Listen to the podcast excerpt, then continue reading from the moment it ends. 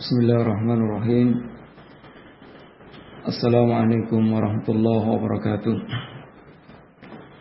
إن الحمد لله نحمده ونستعينه ونستغفره ونعوذ بالله من شرور أنفسنا ومن سيئات أعمالنا.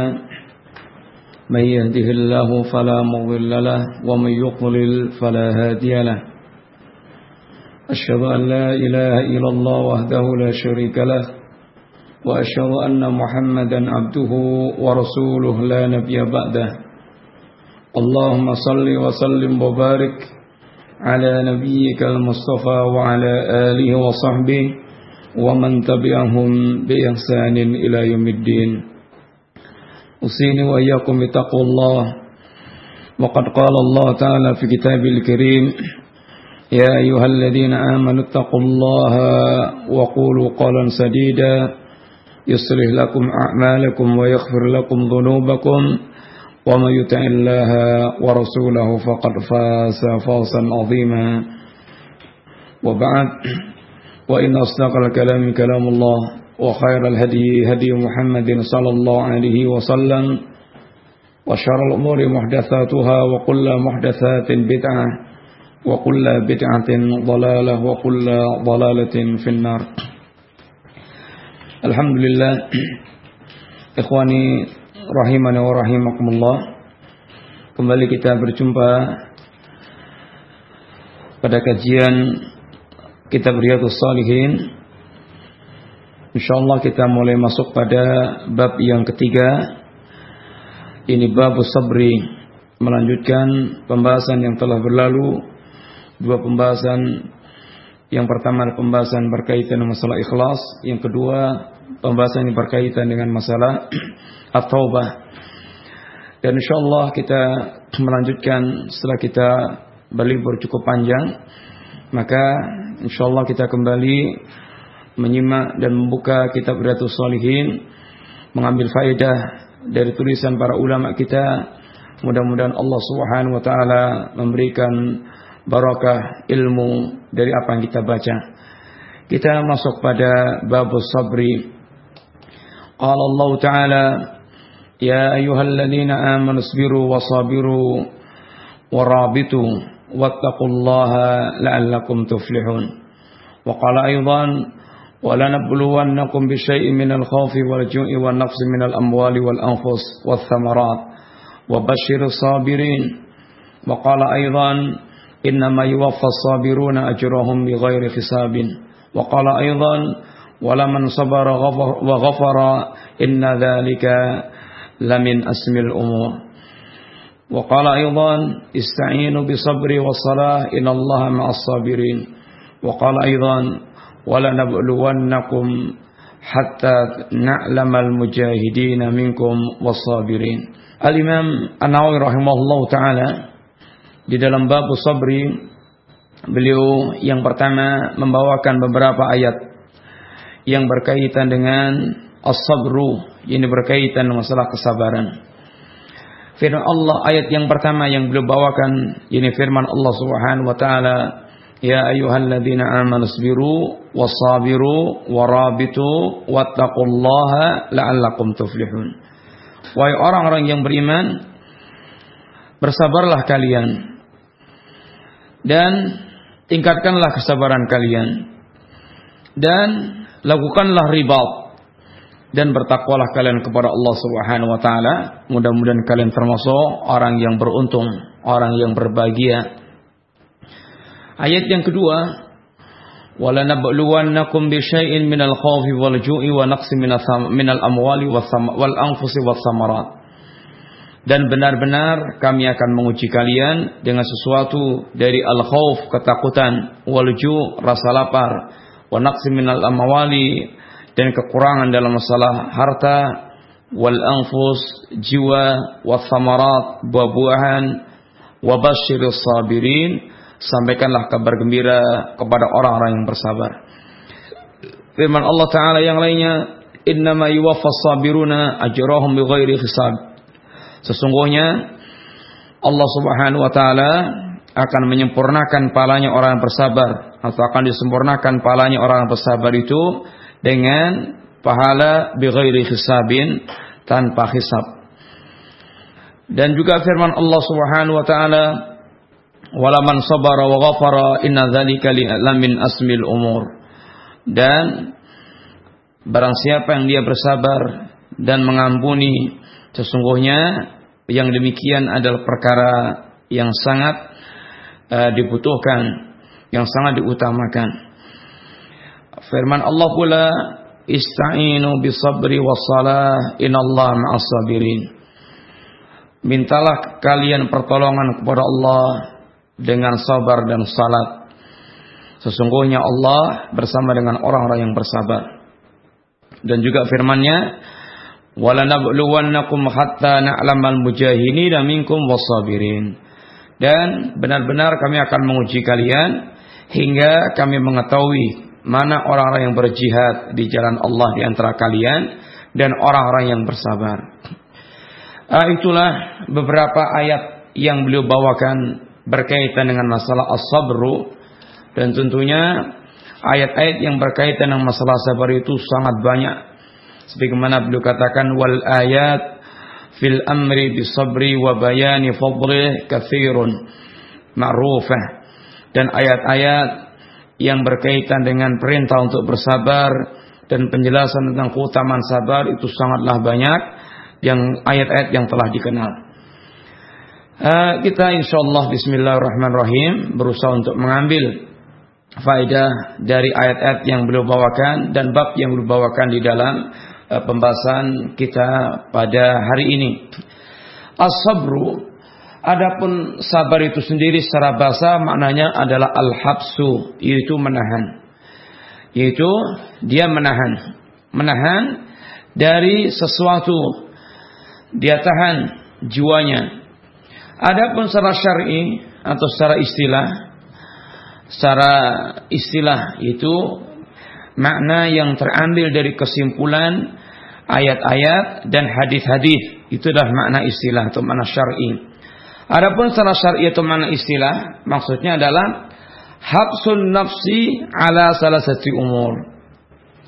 Seseorang dia menahan diri dari tiga perkara. Ini kemampuan jiwa untuk menahan diri dari tiga perkara. Yang pertama adalah as-sabru ala ta'atillah. Bersabar di dalam mentaati Allah Subhanahu wa taala. Yang kedua, as-sabru an maharimillah. Bersabar dari terjerumus dalam perkara yang diharamkan Allah Subhanahu wa taala. Yang ketiga, as-sabru ala aqdarillah. Ini bersabar terhadap takdir-takdir Allah Subhanahu wa taala al-mu'limah yang dianggap menyakitkan. Ini adalah macam-macam sabar yang disebutkan oleh para ulama kita. Yang pertama adalah bersabar terhadap ketaatan kepada Allah Subhanahu wa taala. Karena hampir semua hal-hal yang merupakan amalan ketaatan kepada Allah itu dirasakan oleh jiwa secara umum adalah saqilah. Ini berat bagi jiwa. Membuat badan terkadang menjadi capek. Kemudian dia pun terkadang berat dengan harus mengeluarkan yang berkaitan dengan ketaatan dalam masalah harta. Dia keluarkan harta yang dia cari selama ini, yang dia cintai harta itu. Ini kewajiban zakat, haji dan semisalnya. Sehingga dalam mentaati Allah Subhanahu wa taala ini membutuhkan kesabaran. Sehingga seorang bisa lurus dan bisa selalu mentaati Allah Subhanahu wa taala istiqamah di atas ketaatan kepada Allah Subhanahu wa taala ini membutuhkan kesabaran untuk dia tidak meninggalkan ketaatan kepada Allah atau untuk dia bisa selalu mentaati Allah Subhanahu wa taala. Ala kulli hal bahwasanya karena taat itu adalah sesuatu yang membuat jiwa itu terkadang lelah atau terkadang capek terasa berat di jiwa, maka ini semuanya membutuhkan kesabaran. Sehingga dia pun bisa selalu dalam keadaan mentaati Allah Subhanahu wa taala. Yang kalau dia tidak sabar, maka dia akan tinggalkan salat, dia akan tinggalkan puasa, dia akan tinggalkan zakat, dia tidak akan tunaikan haji dan seterusnya. Sehingga untuk melaksanakan yang demikian membutuhkan kesabaran. Demikian pula as-sabru an maharimillah. Sabar dari meninggalkan hal-hal yang diharamkan Allah atau sabar dari terjerumus dalam perkara yang diharamkan Allah Subhanahu wa taala. Yang secara umum bahwasanya jiwa kita ini cenderung untuk melakukan keharaman. Artinya sangat mudahnya untuk melakukan keharaman. Atau jiwa ini sangat tertarik dengan hal-hal yang diharamkan Allah Subhanahu wa taala. Belum lagi dengan syaitan yang selalu menghias-hiasi keburukan sehingga untuk menahan diri dari tidak terjerumus dalam perkara yang diharamkan Allah Subhanahu wa taala, maka ini membutuhkan kesabaran.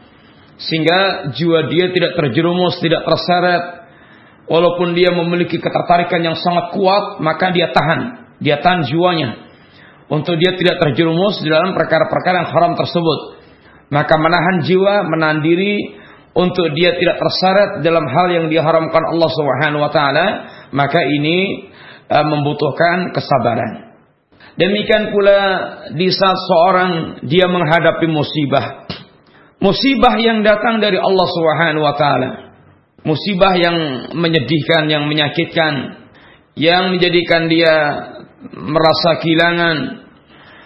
Maka musibah-musibah yang seperti ini adalah perlu disabari sabar untuk dia tidak melakukan hal-hal yang diharamkan oleh Allah Subhanahu wa taala berkaitan dengan musibah yang Allah datangkan. Karena ketika seorang terkadang merasa tidak suka dengan musibah yang datang itu, lalu dia melakukan hal-hal yang diharamkan oleh Allah Subhanahu wa taala. Kemudian para pendengar yang berbahagia yang dirahmati Allah Subhanahu wa taala ketika seseorang dia terka, di seseorang terkena musibah maka di sana ada beberapa tingkatan. Ada beberapa tingkatan manusia dalam mensikapi musibah.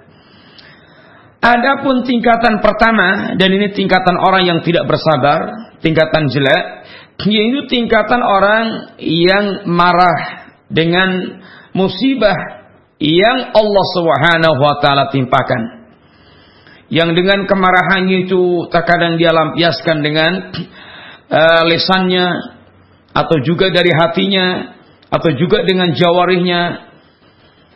Hati yang tidak bersabar atau hati yang tidak bersabar dari musibah yang Allah timpakan, maka dia pun merasa marah dengan Allah yang telah menimpakan musibah. Kemudian uh, dia pun waliyadzubillah yaitu terkadang bersuudzon kepada Allah Subhanahu wa taala. Seakan-akan Allah telah menzalimi dirinya atau dia bersuudzon kepada Allah bahwasanya Allah telah melakukan kezaliman kepada dirinya sehingga Allah timpakan musibah. Suudzon kepada Allah kemudian dia marah kepada Allah Subhanahu wa taala. Yang dia letakkan yang dia muncul dari hatinya. Ini menunjukkan ketidaksabaran terhadap musibah yang ditimpakan oleh Allah kepada dirinya. Terkadang muncul pula dalam tulisan lisannya protes. Ini mengeluarkan caci makian, mengeluarkan berbagai macam umpatan, mengeluarkan berbagai macam bentuk keluhan-keluhan sehingga menunjukkan dia seakan-akan sedang demonstrasi dengan Allah Subhanahu wa taala. Kemudian dia luapkan kemarahannya dengan lesannya itu. Nah ini adalah di antara wujud orang yang tidak bersabar terhadap takdir Allah atau terhadap musibah yang Allah timpakan dengan lesannya. Kemudian terkadang dia tunjukkan pula dengan jawarihnya dia cakar-cakar pipinya, dia sobek-sobek bajunya, kemudian juga dia lampiaskan dalam bentuk merusak barang-barang dan semisalnya. Ini semuanya adalah bentuk di antara bentuk ketidaksabaran terhadap musibah yang menyakitkan, yang tidak mengenakkan dari apa yang ditimpakan oleh Allah Subhanahu wa taala kepada orang tersebut.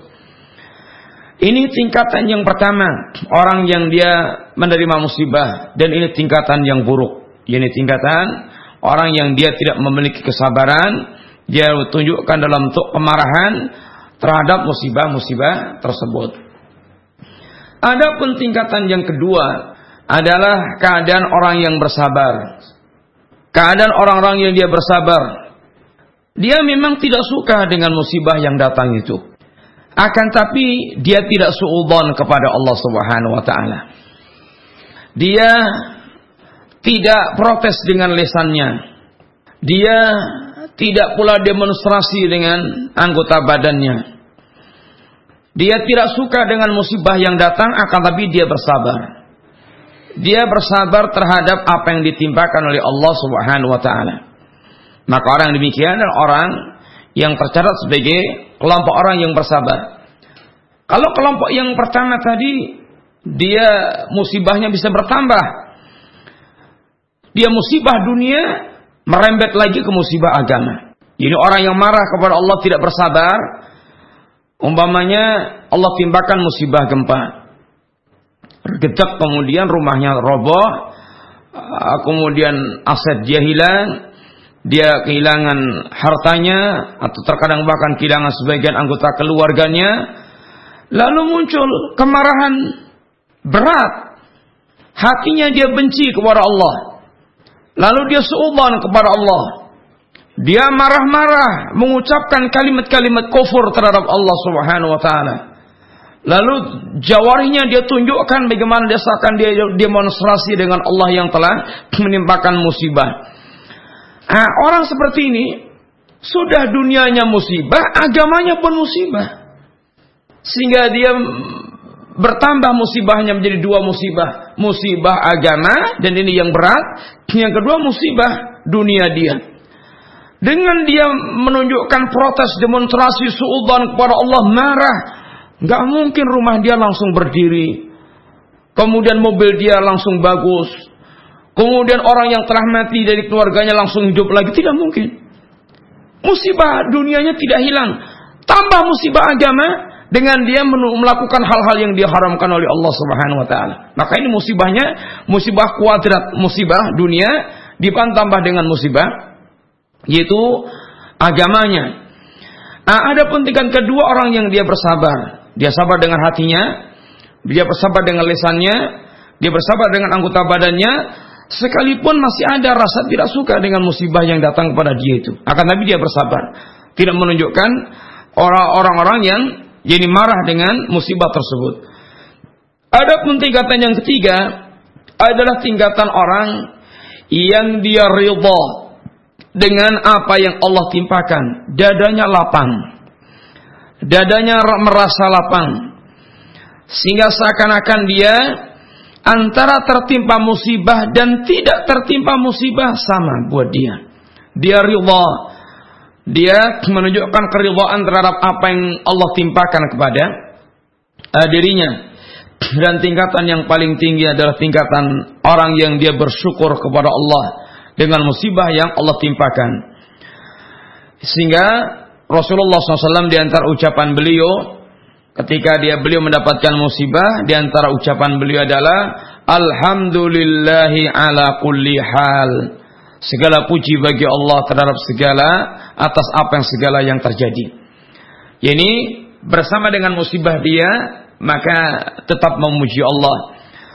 Mensyukuri pahalanya mensabari kejadiannya. Maka dia bersyukur kepada Allah terhadap pahala yang Allah timpakan di balik musibah yang Allah Subhanahu uh, dia bersyukur kepada Allah terhadap pahala yang Allah berikan di balik musibah yang Allah timpakan kepada dia. Maka ada sebagian salaf atau sebagian orang yang dia ketika menimpa kepadanya musibah yang berkaitan dengan jasadnya, maka dia ucapkan alhamdulillah, dia memuji Allah Subhanahu wa taala. Ketika ditanya kenapa sih kamu justru mengucapkan alhamdulillah sedangkan uh, tertimpa musibah kepada dirimu maka dia katakan sesungguhnya rasa manisnya pahala itu mengalahkan pahitnya sabar terhadap musibah tersebut. Maka ini tingkatan yang tentunya tingkatan yang sangat tinggi begitu. Syekh Muhammad bin Shalih Al Utsaimin membawakan beberapa tingkatan orang-orang yang dia bersabar.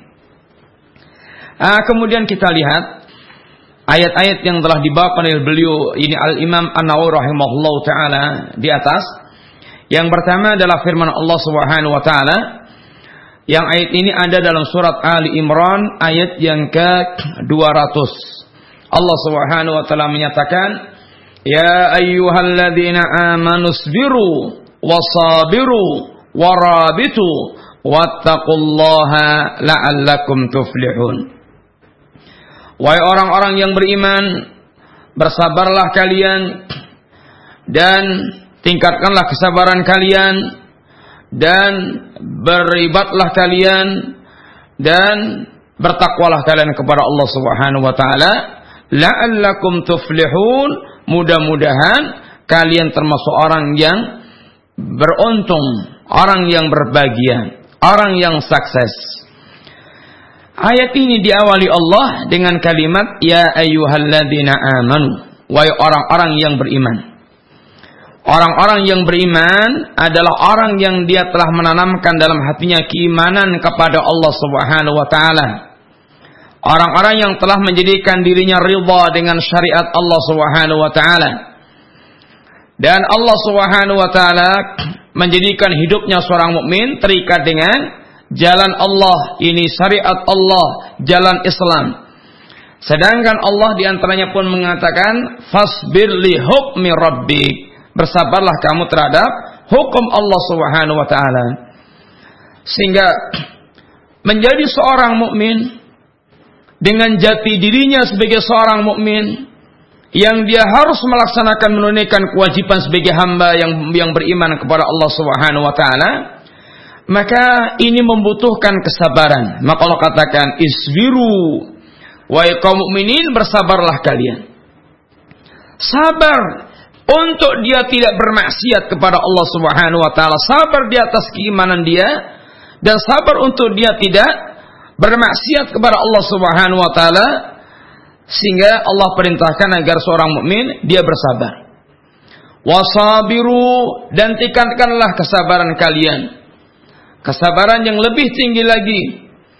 Kesabaran untuk dia betul-betul bisa bersabar bersabar di dalam beriman, sabar bersabar dalam istiqamah kepada Allah Subhanahu wa taala. Kalau saya kalau Muhammad saya Shallallahu Utsaimin di antaranya menyatakan kalimat yang pertama ini isbiru, ini isbiru anil maksiyah. Ini bersabar dari kemaksiatan. Kemudian wal musabarah ala taat dan meningkatkan kesabaran dan bersabar di atas ketaatan. Kemudian warabitu ini dia melakukan ribat. Ini melakukan kebaikan yang lebih banyak lagi dan mengikuti kebaikan yang telah dilakukan dengan kebaikan berikutnya lagi. Dan kemudian dia bertakwa kepada Allah Subhanahu wa taala. Wattaqullaha dan bertakwalah kamu kepada Allah, maka ini lebih umum lagi. Jadi sabar, mau sabar lebih luas lagi, murabata, uh, murabita lebih luas lagi, Kemudian takwa lebih luas lagi. Dan ini semuanya adalah medan kesabaran. Intinya adalah seorang mukmin dia sabar dalam menjalani ketaatan kepada Allah Subhanahu wa taala, sabar di dalam meninggalkan hal yang diharamkan Allah Subhanahu wa taala. Karena jiwa manusia itu secara umum dia dhaif wa khuliqal insanu dhaifan dan segala hal yang Allah perintahkan dari ketaatan itu seakan merupakan beban berat. Kemudian maksiat itu rata-rata disukai oleh jiwa manusia. Inna nafsala ammaratan bisu.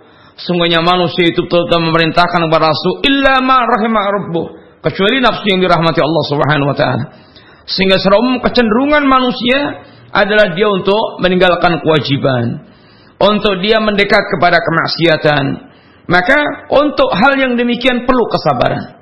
sehingga dia bisa mentaati Allah dan dia bisa meninggalkan perbuatan yang diharamkan oleh Allah Subhanahu wa taala. Kemudian untuk dia bisa bersabar dalam melakukan ketaatan membutuhkan kesabaran. Untuk untuk salat itu dia butuh sabar.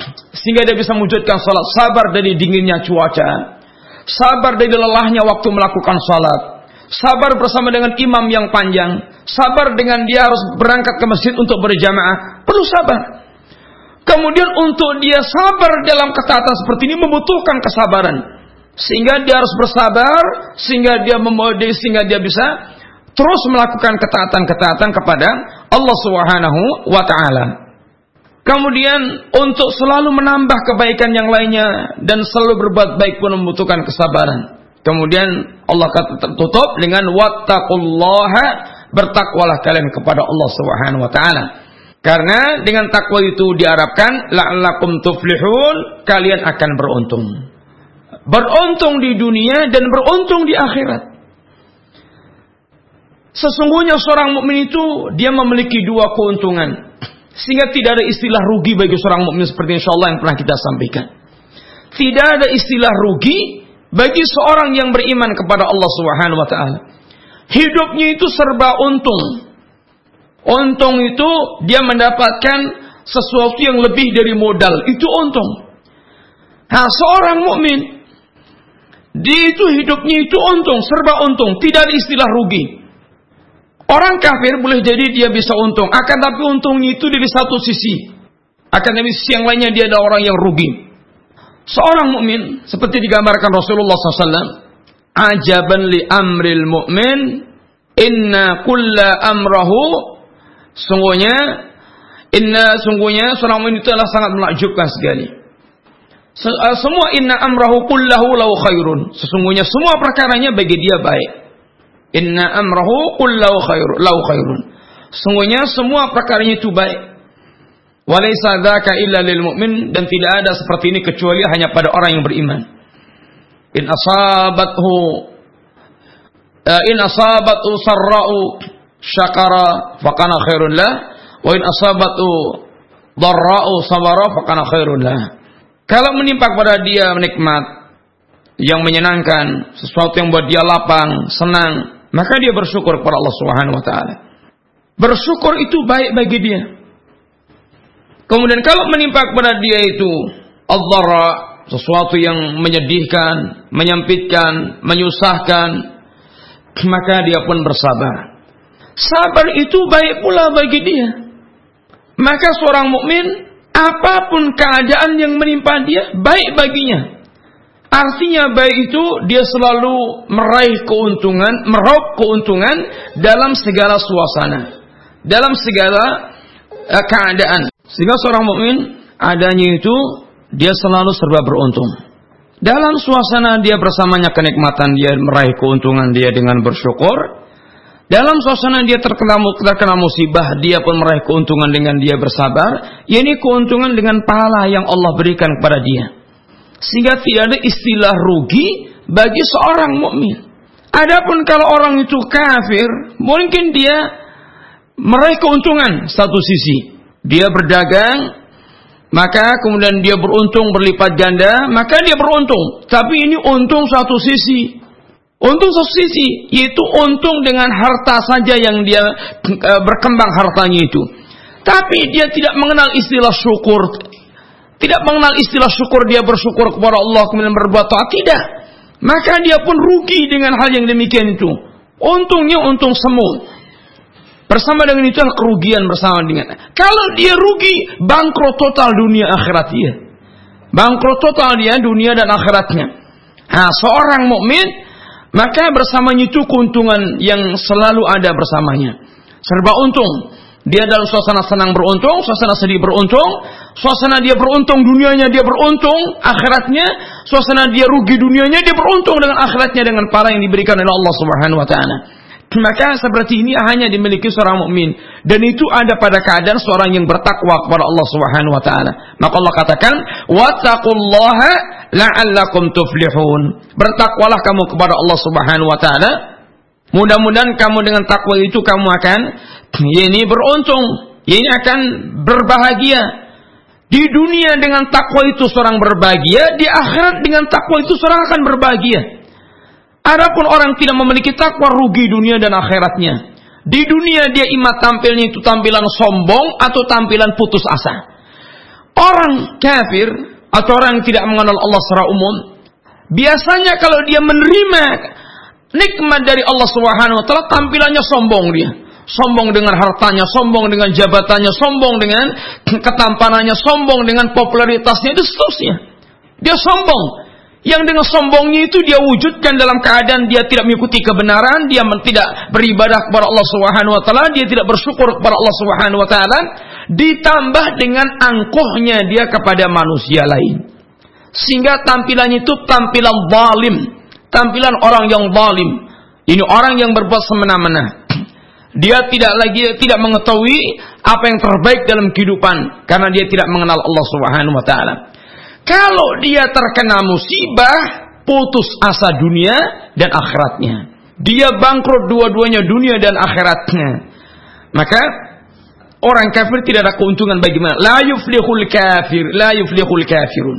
Orang kafir itu apa pun keadaannya, kaya, miskin, dia pejabat atau rakyat, maka dia itu adalah layuf dahul kafirun. Orang kafir itu tidak ada keuntungannya sama sekali. Tidak beruntung sama sekali. Adapun yang beruntung adalah orang yang bertakwa kepada Allah Subhanahu wa taala. Keuntungan dunia di dunia adalah dia merasakan lapangnya hati, lapangnya jiwa, kebahagiaan hidup bersama dengan Allah Subhanahu wa taala. Sehingga Rasulullah dengan Allah katakan dalam ayat Man amila salihan min zakarin aw unsa wa huwa mu'minun falnuhyiyannahu hayatan thayyibatan wa lanajziyanahum ahsana alladzi kanu ya'malun. Orang yang mereka beriman dan beramal saleh laki-laki maupun perempuan dan dia mukmin dan dia mukmin. Maka kami Allah akan hidupkan dia dengan kehidupan yang baik. Ini di dunianya kata para ulama. Ini al hayatu thayyibah, ini al hayatu sa'adah. Kemudian di akhiratnya akan kami berikan pala kepada mereka dengan bala yang lebih baik dari apa yang telah dia lakukannya. Di dunia dia akan bahagia. Bahagia itu tidak mesti harus kaya. Bahagia itu tidak mesti harus menjadi seorang yang populer. Bahagia itu nggak mesti harus dengan dia menjadi orang yang uh, ini pejabat tinggi. Tapi kebahagiaan itu kembalinya pada hati manusia. Lapangnya jiwa insirahu sadri watmi'nanul qalbi. Itu bahagia. Insirahu sadri watmi'nanul qalbi.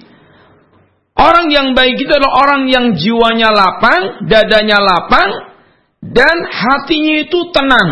Itu bahagia. Orang yang seperti ini miskin pun bahagia sakit pun bahagia dia kena musibah pun bahagia di saat dia ini bisa berlapang dada, bisa berlapang dada, kemudian hatinya tenang, maka dalam segala suasana, dalam segala cuaca, segala keadaan, orang seperti ini adalah bahagia. Akan tapi kalau orang tidak memiliki kelapangan jiwa, dia adalah jiwa atau dada yang baik, dada yang sempit, yang sesak, dan juga dia tidak memiliki ketenangan hidup, selalu gelisah, gundah, gulana, maka orang seperti ini tidak bahagia sama sekali. Walaupun dia itu kaya raya, istrinya cantik, dianya tampan, dia orang yang populer, dia pejabat tinggi, tapi kalau tiap hari itu adanya gelisah dan tidak tenang, dadanya sesak, maka tidak ada kebahagiaan yang tidak kebahagiaan bagi orang yang seperti ini. Maka bagi itu adalah insirahus sadri watmi'nanul qalbi. Dada yang lapang, jiwa yang lapang, kemudian tenang dia. Maka ini adalah kebahagiaan. Maka untuk melihat terkadang orang yang sakit itu bisa lebih berbahagia daripada orang yang sehat. Karena jiwa dia merasa, Masya Allah, di saat sakit itu dia tenang, atau dia itu dadanya lapang.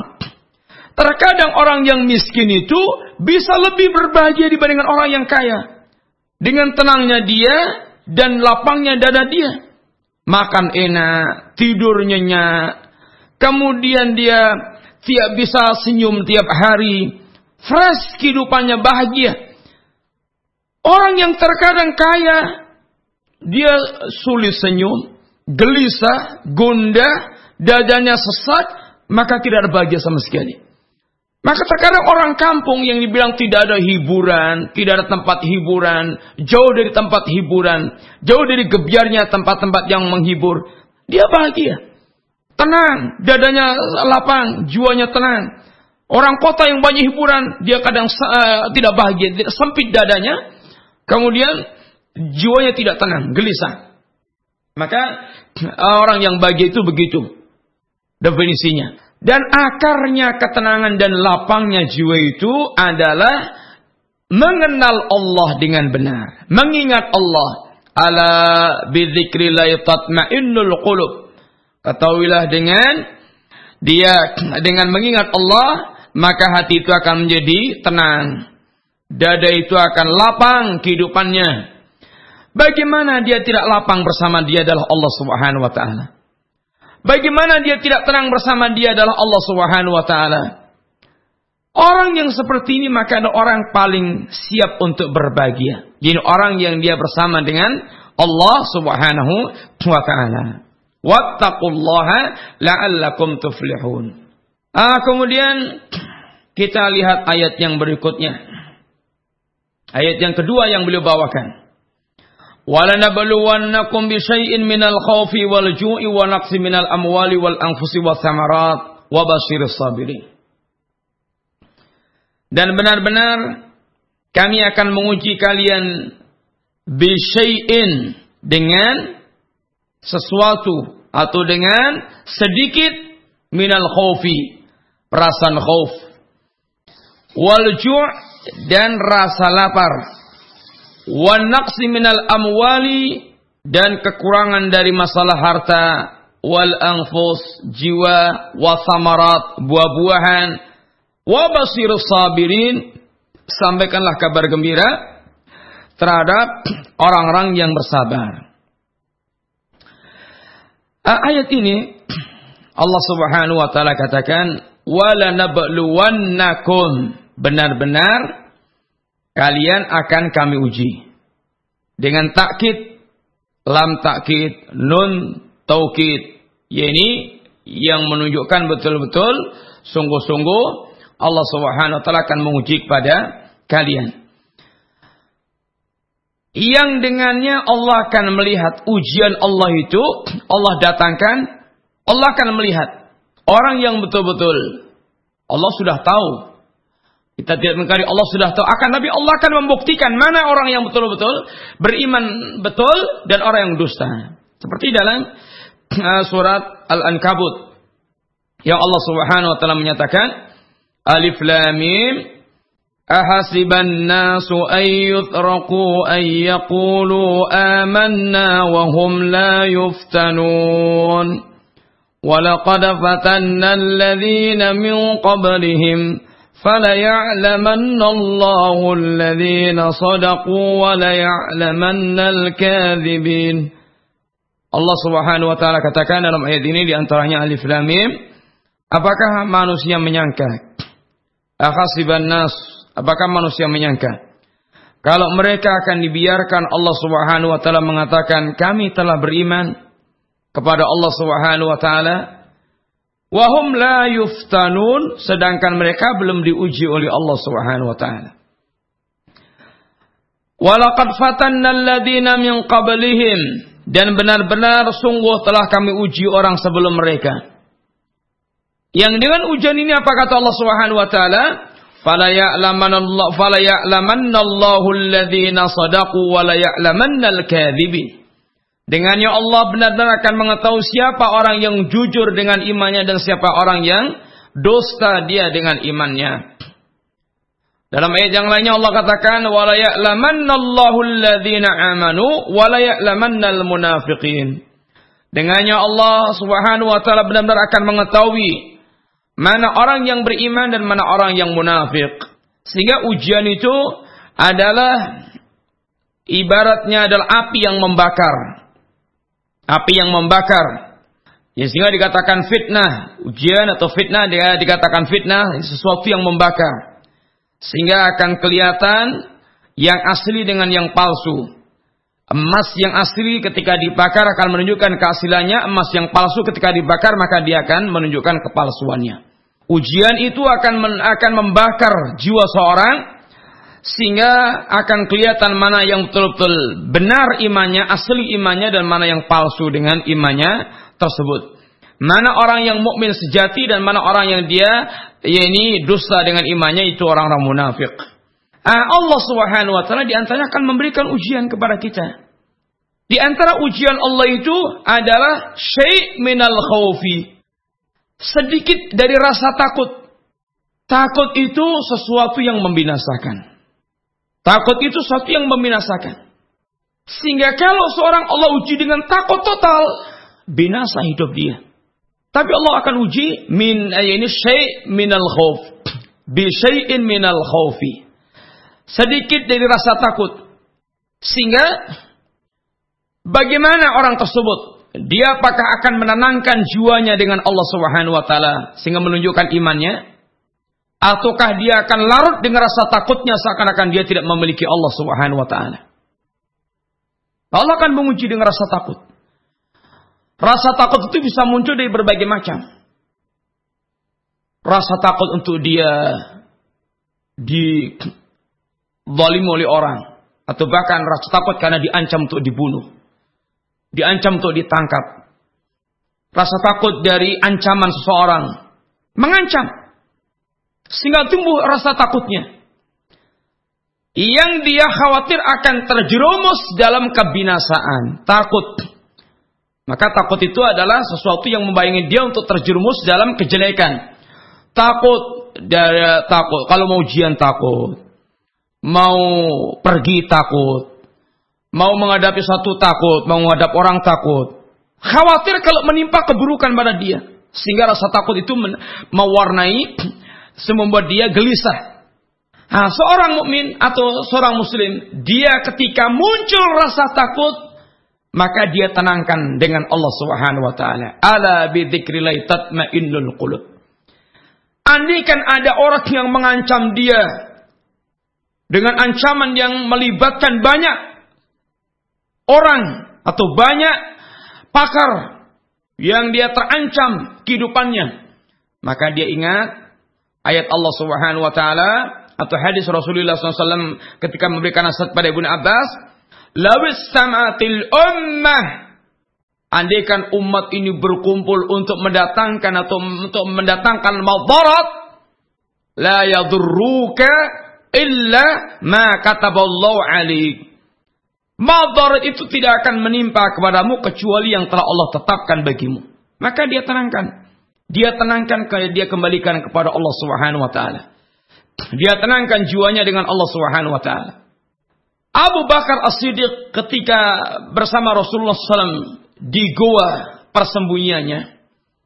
Yang waktu itu, ya ini Surakah Surakah bin Malik, dia sedang mengejar Rasulullah atau orang-orang Quraisy.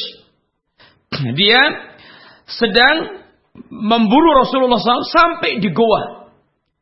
Yang andaikan mereka kemudian melongok ke goa, dia akan melihat Rasul dan Abu Bakar ada di situ. Abu Bakar pun ada rasa takut. Maka Rasulullah katakan, Ah, la tahsan innallaha ma'ana Jangan kamu bersedih karena Allah bersama dengan kita. Dihilangkan itu rasa takut sedihnya itu dengan mengembalikan kepada Allah Subhanahu wa taala. Maka dia tenangkan jiwanya dari rasa takut dengan dia mengembalikan kepada Allah Subhanahu wa taala. Tapi rasa takut ini ujian dari Allah. Sehingga rasa ini ujian dari Allah Subhanahu wa taala. Apakah dia lolos atau tidak? Apakah dia lolos atau tidak? Banyak orang Allah uji dengan rasa takut lalu dia tidak berhasil. Artinya dia terjerumus ke dalam syirik, ke dalam kekufuran dan semisalnya. Waljur dan rasa lapar, rasa lapar. Rasa lapar itu bisa terjadi dalam bentuk wabah, wabah kelaparan yang menimpa suatu negeri. Sehingga terkadang orang itu makan tapi tidak kenyang. Ada lagi dalam bentuk ini krisis atau yang disebut dengan paceklik. Tahun-tahun paceklik.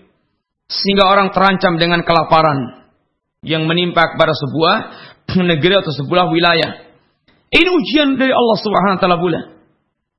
Apakah seorang dia bersabar dalam menghadapi apa yang terjadi itu? Dari rasa lapar atau ancaman rasa lapar juga. Di dunia kehidupan kita ini terkadang orang terancam rasa lapar. Ini dengan dia tidak memiliki pekerjaan. Dengan dia tidak memiliki gaji bulanan. Yang dengan begitu dia terancam rasa lapar. Lalu dia untuk mengambil jalan pintas, maka dia gadekan agamanya, dia gadekan kehormatannya, dia gadekan akhlaknya. Sehingga cari jalan pintas untuk mendapatkan rezeki dengan cara yang haram atau dengan cara bahkan dia kufur kepada Allah dengan melepas agama dia. Maka ini sesuatu yang terjadi pula dalam tengah-tengah kehidupan kita ini. Maka seorang mukmin dia akan mengembalikan urusan kepada Allah Subhanahu wa taala. Dia bertahan. Dia bisa mensikapi keadaan dia tetap istiqamah di atas agama Allah Subhanahu wa taala. Dia bersabar. Dia bersabar dengan perkara itu dan dia istiqamah di atas kebenaran dengan dia tidak menjual agamanya atau menjual akhlaknya, kehormatan dirinya tidak. Demikian pula wanaqsim minal amwali, berkurangnya harta. Betapapun orang yang kekurangan yang hartanya berkurang, atau Allah cabut sebagian hartanya. Tidak semuanya. Itu membuat dia bersedih. Membuat dia bersedih. Ha, seorang mukmin dia tahu kalau itu ujian dari Allah dia akan bersabar. Maka dia tidak akan kemudian terjerumus dalam hal-hal yang diharamkan Allah Subhanahu wa taala. Allah kurangi keuntungannya atau Allah jadikan suatu saat perdagangannya itu rugi sehingga berkurang hartanya. Atau Allah timpakan musibah pada keluarganya sehingga harta dia berkurang karena untuk membiayai dan semisalnya. Harta dia berkurang. Ini ujian dari Allah Subhanahu wa taala. Apakah dia bersabar atau tidak bersabar? Demikian Demikianlah berkurang jiwanya, hilangnya anggota keluarga, hilangnya anak, hilangnya istri. Ini semuanya adalah bagian daripada ini musibah dan bagaimana dia bersabar atau tidak. Demikian pula berkurangnya buah-buahan. Kemudian berbagai macam bentuk ujian yang Allah timpakan ini. Allah sampaikan kabar gembira di akhir ayatnya. Wabashiris sabirin. Bergembiralah orang-orang yang dia bersabar. Siapa itu orang yang dia bersabar dari ujian Allah Subhanahu wa taala? Orang yang dia bersabar dari ujian Allah Subhanahu wa taala itu adalah apabila menimpa kepada dia itu musibah, dia ucapkan inna lillahi wa inna ilaihi raji'un. Inna lillahi wa inna ilaihi raji'un. Inna lillah sesungguhnya aku adalah milik Allah Subhanahu wa taala.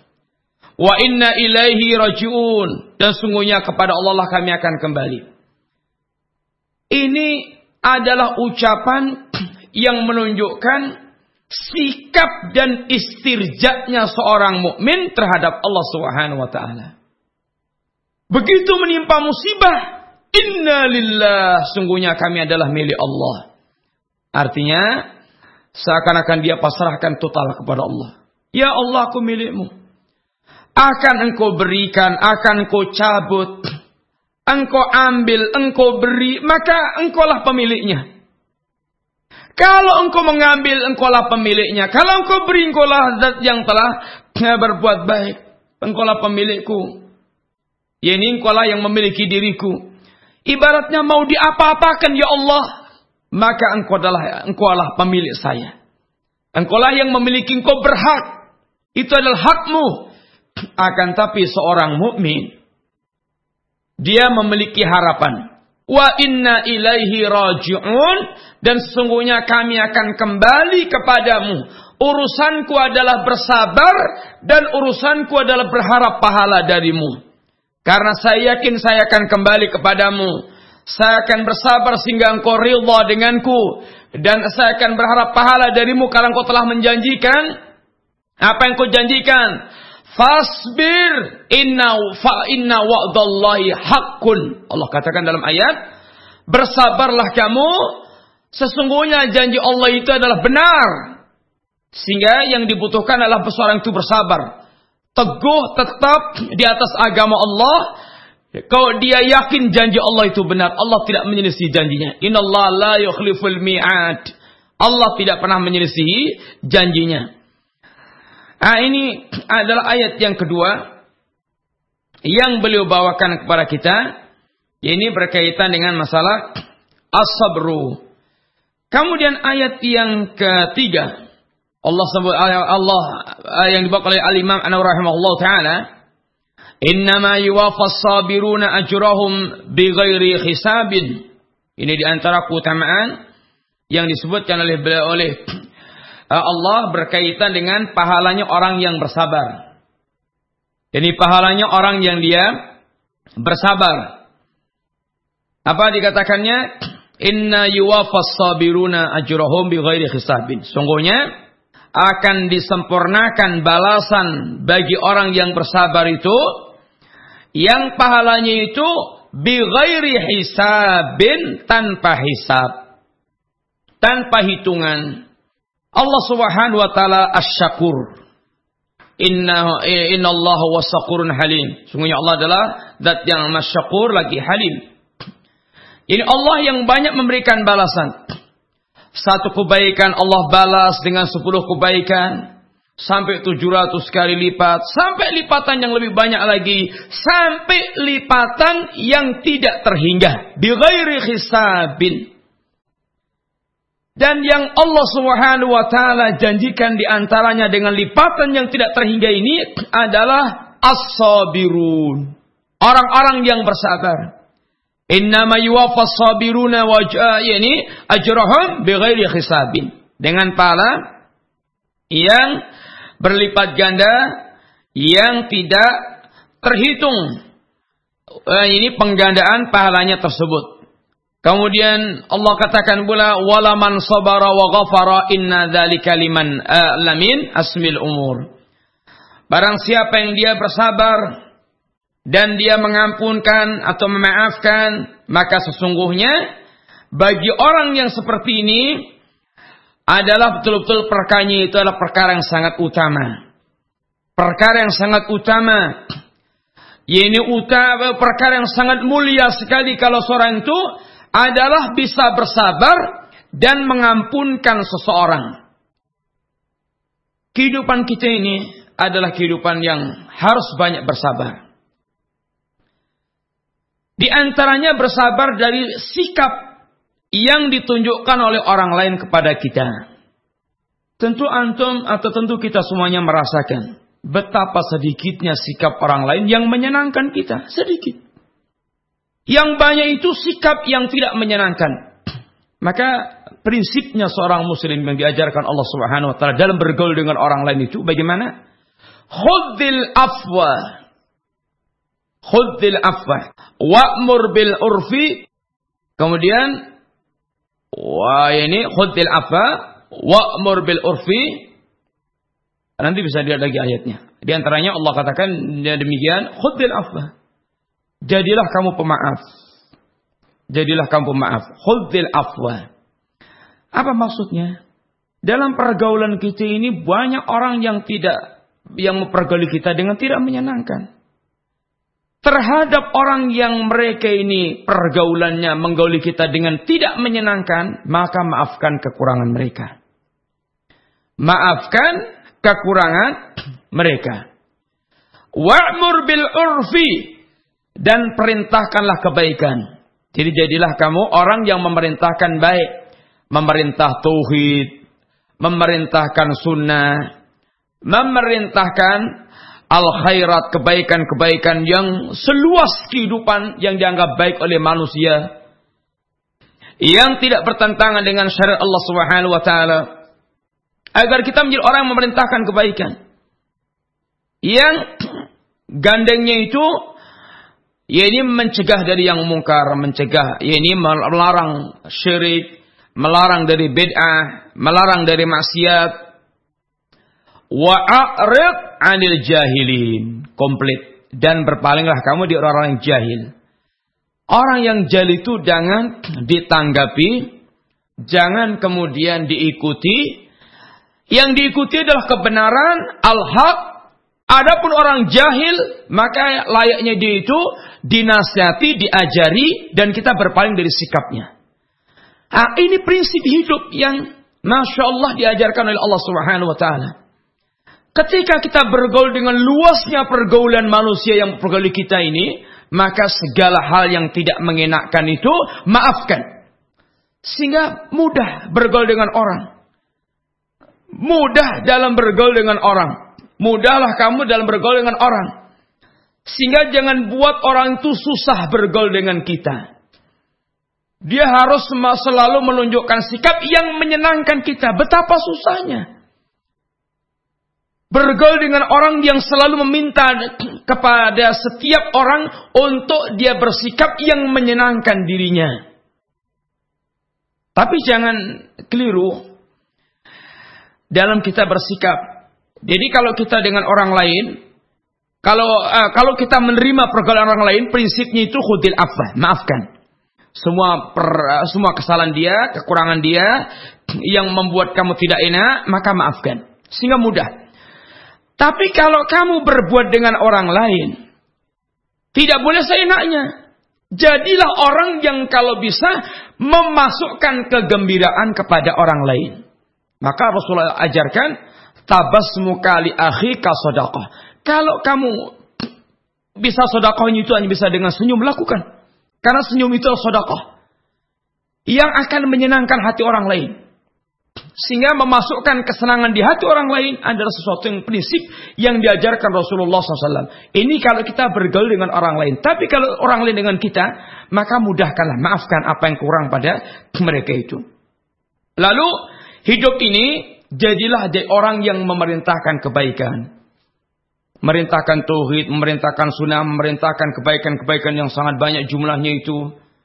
Kemudian terhadap kejahilan maka wa'arud berpalinglah kamu sehingga tidak terlibat dengan kejahilan, tidak terlibat dalam kejahiliahan, tidak bersama dengan orang-orang yang jahil.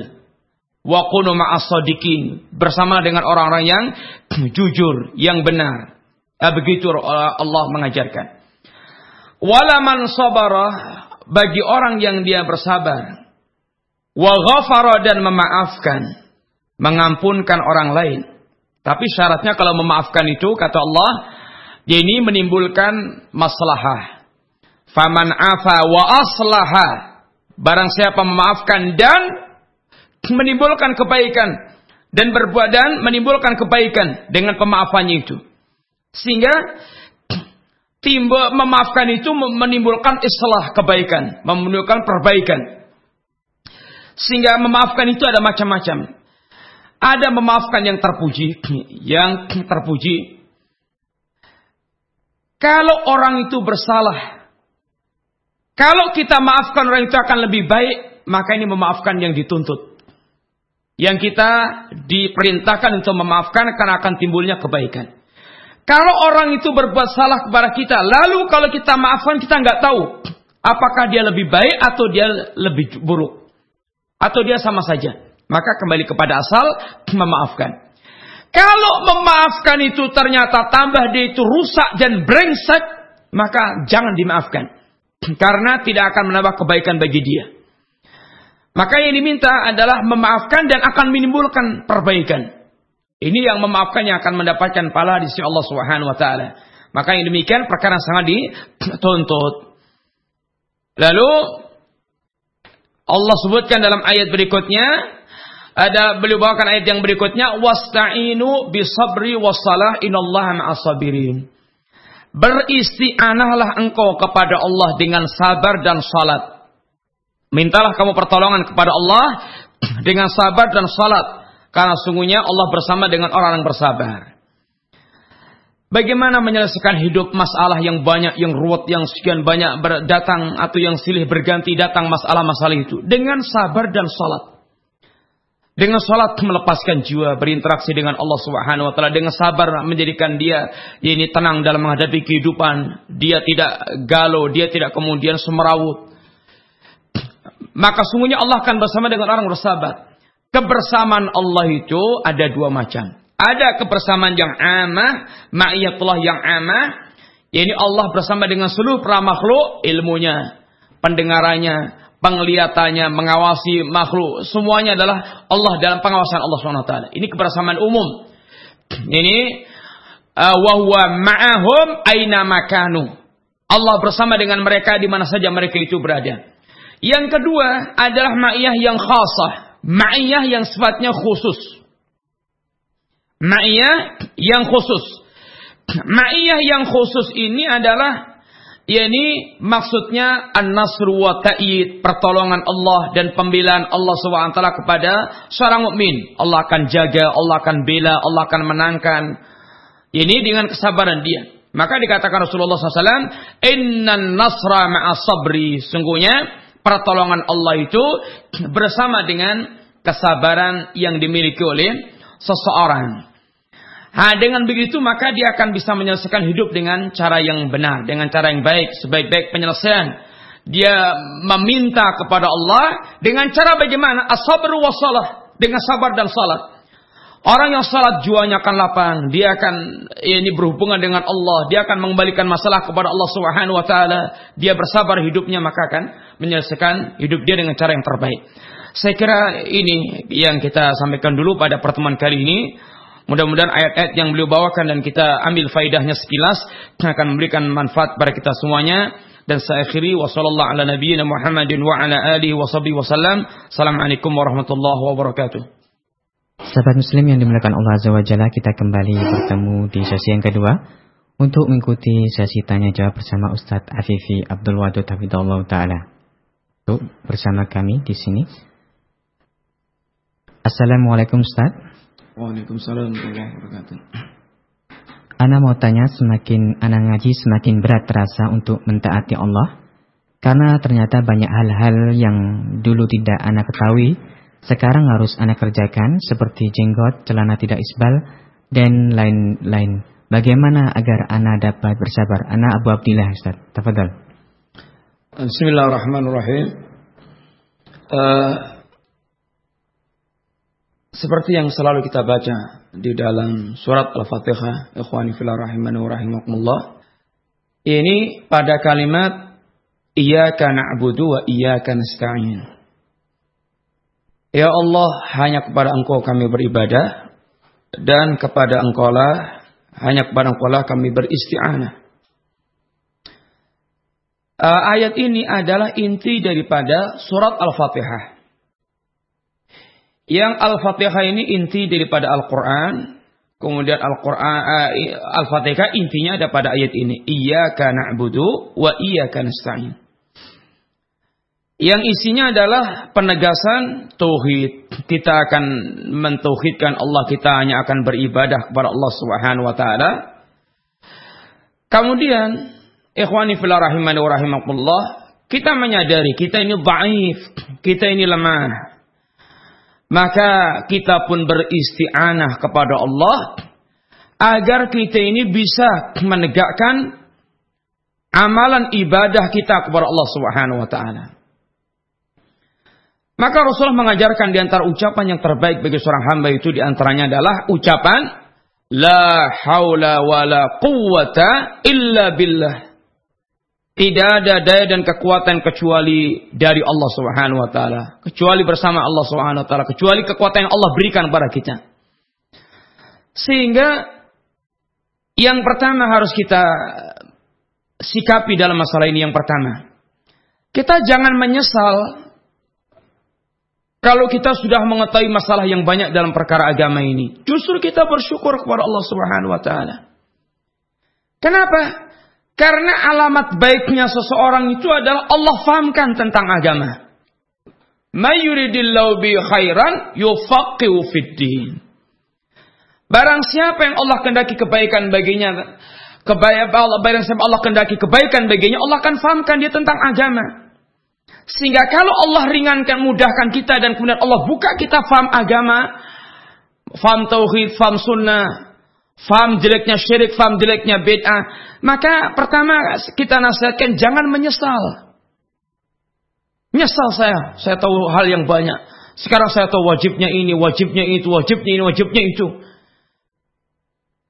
Tidak boleh nyesal, justru bersyukur kita. Karena kita ini wajibnya beribadah kepada Allah Subhanahu wa taala dan tidak mungkin kita bisa beribadah kepada Allah kecuali dengan ilmu. Sehingga kalau kita Allah bukan kita ilmu, maka ini adalah merupakan pintu kebaikan. Kemudian yang kedua, yang kedua, seperti yang telah kita sampaikan tadi, kita ini baif, ikhwan, kita ini lemah. Dan bersama dengan kelemahan kita itu ada syaitan yang terus membisikkan kepada kita maka berdoalah kepada Allah Subhanahu wa taala, beristi'anahlah kepada Allah Subhanahu wa taala, mintalah kita pertolongan kepada Allah Subhanahu wa taala agar Allah menguatkan, mengokohkan kita sehingga kita bisa istiqamah, hati kita tidak mudah tergelincir. Sehingga di antara doa yang Rasul ajarkan adalah ya muqallibal qulub, tsabbit qalbi ala dinik. Waidat yang membolak balikan hati, maka kokohkanlah hatiku di atas agamamu. Kemudian, ikhwani fillah rahimani rahimakumullah. Rasa berat seperti yang antum ungkapkan itu biasa. Biasa. Berat manusiawi. Dan memang itu medannya kita untuk bersabar. Maka dikatakan untuk mentaati Allah itu butuh kesabaran. Makanya sabar itu adalah pilar yang akan mengeluarkan seorang dari kerugian. Ketika Allah mengatakan wal asri innal insana lafi khusrin illa alladhina amanu wa amilu salihati wa tawasaw bil haqq wa tawasaw bis sabr. As-sabru Kesabaran itu adalah salah satu di antara pilar yang akan menjadikan dia itu orang yang sukses, al-muflih, orang yang beruntung, yang tidak rugi. Yaitu sabar. Sabar dari caci makian, sabar dari sikap masyarakat yang tidak senang, sabar dari celotehan orang. Karena kebanyakan manusia adalah fasik, dia jahil, dia kafir, dia musyrik, dia tidak tahu agama. Hendaknya kita bersabar. Sabar ini justru merupakan bagian daripada lapangan kita untuk mendapatkan pahala dari Allah Subhanahu wa taala. Maka sudah kita sampaikan tadi, lapangan sabar itu di antaranya ala taatillah dalam mentaati Allah Subhanahu wa taala. Allah mengajarkan kita laki-laki berjenggot, kemudian e, berpakaian tidak isbal, tidak menjulurkan di bawah mata kaki. Lalu masyarakat kita rata-rata menyelisihinya. Pertama, kita bersa kita alhamdulillah Allah fahamkan kita tentang poin. Ini poin yang akan mendatangkan pahala. Apa taat kepada Allah? Apa bentuk taatnya? Memelihara jenggot. Kemudian kita ini tidak isbal dalam berpakaian. Kita syukuri. Kalau kita tidak tahu musibah, musibah berarti kita tertutup dari celah untuk mendapatkan pahala. Celah untuk mendapatkan keuntungan. Kemudian ternyata kalau itu ternyata berat untuk mendapatkannya atau berat dalam menjalaninya, bersabar.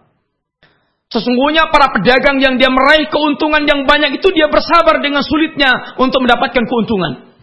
Maka bersabarlah pula untuk mendapatkan keuntungan akhirat, keuntungan pahala dari Allah ketika menjalani amalan tersebut. Kemudian nikmatilah Nikmatilah apa yang Allah Subhanahu wa taala telah karuniakan kepada Anda, yaitu kefahaman agama ini, ketaatan ini. Rasakan nikmat dengan nikmat.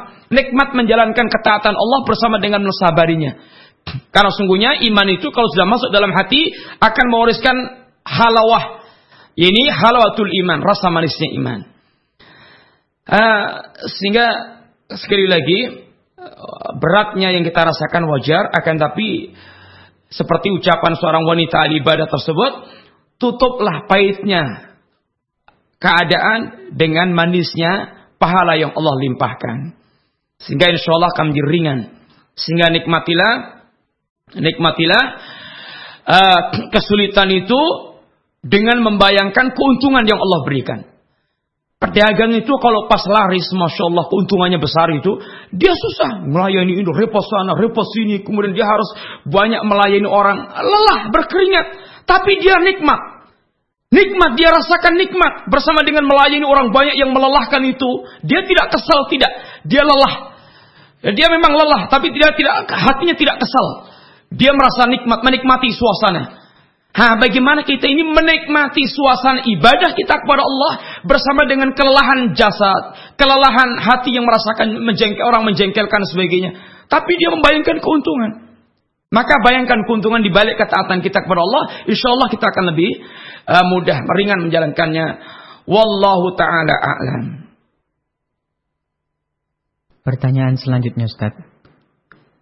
Ustaz, apakah apabila kita menjadi orang sabar, apakah diperlukan ilmu dan apakah sabar itu ada batasnya?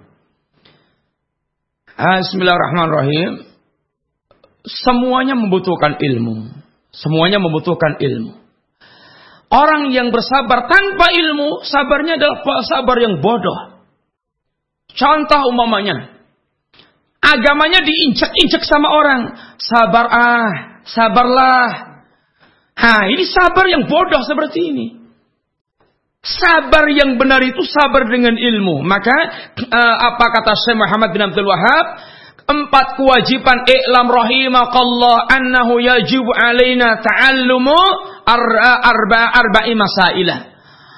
Ketahuilah wahai saudaraku yang mudah-mudahan Allah merahmatimu, Allah mewajibkan kita tentang wajib, wajib atas kita untuk mengetahui tentang empat perkara. Yang pertama al-ilmu, yakni marifatullah wa marifatu dinil eh, wa marifatu Nabi sallallahu alaihi wasallam wa marifatu dinil Islam bil adillah. Wa thaniya al-amal Wa thalitha ad-da'watu ilaih.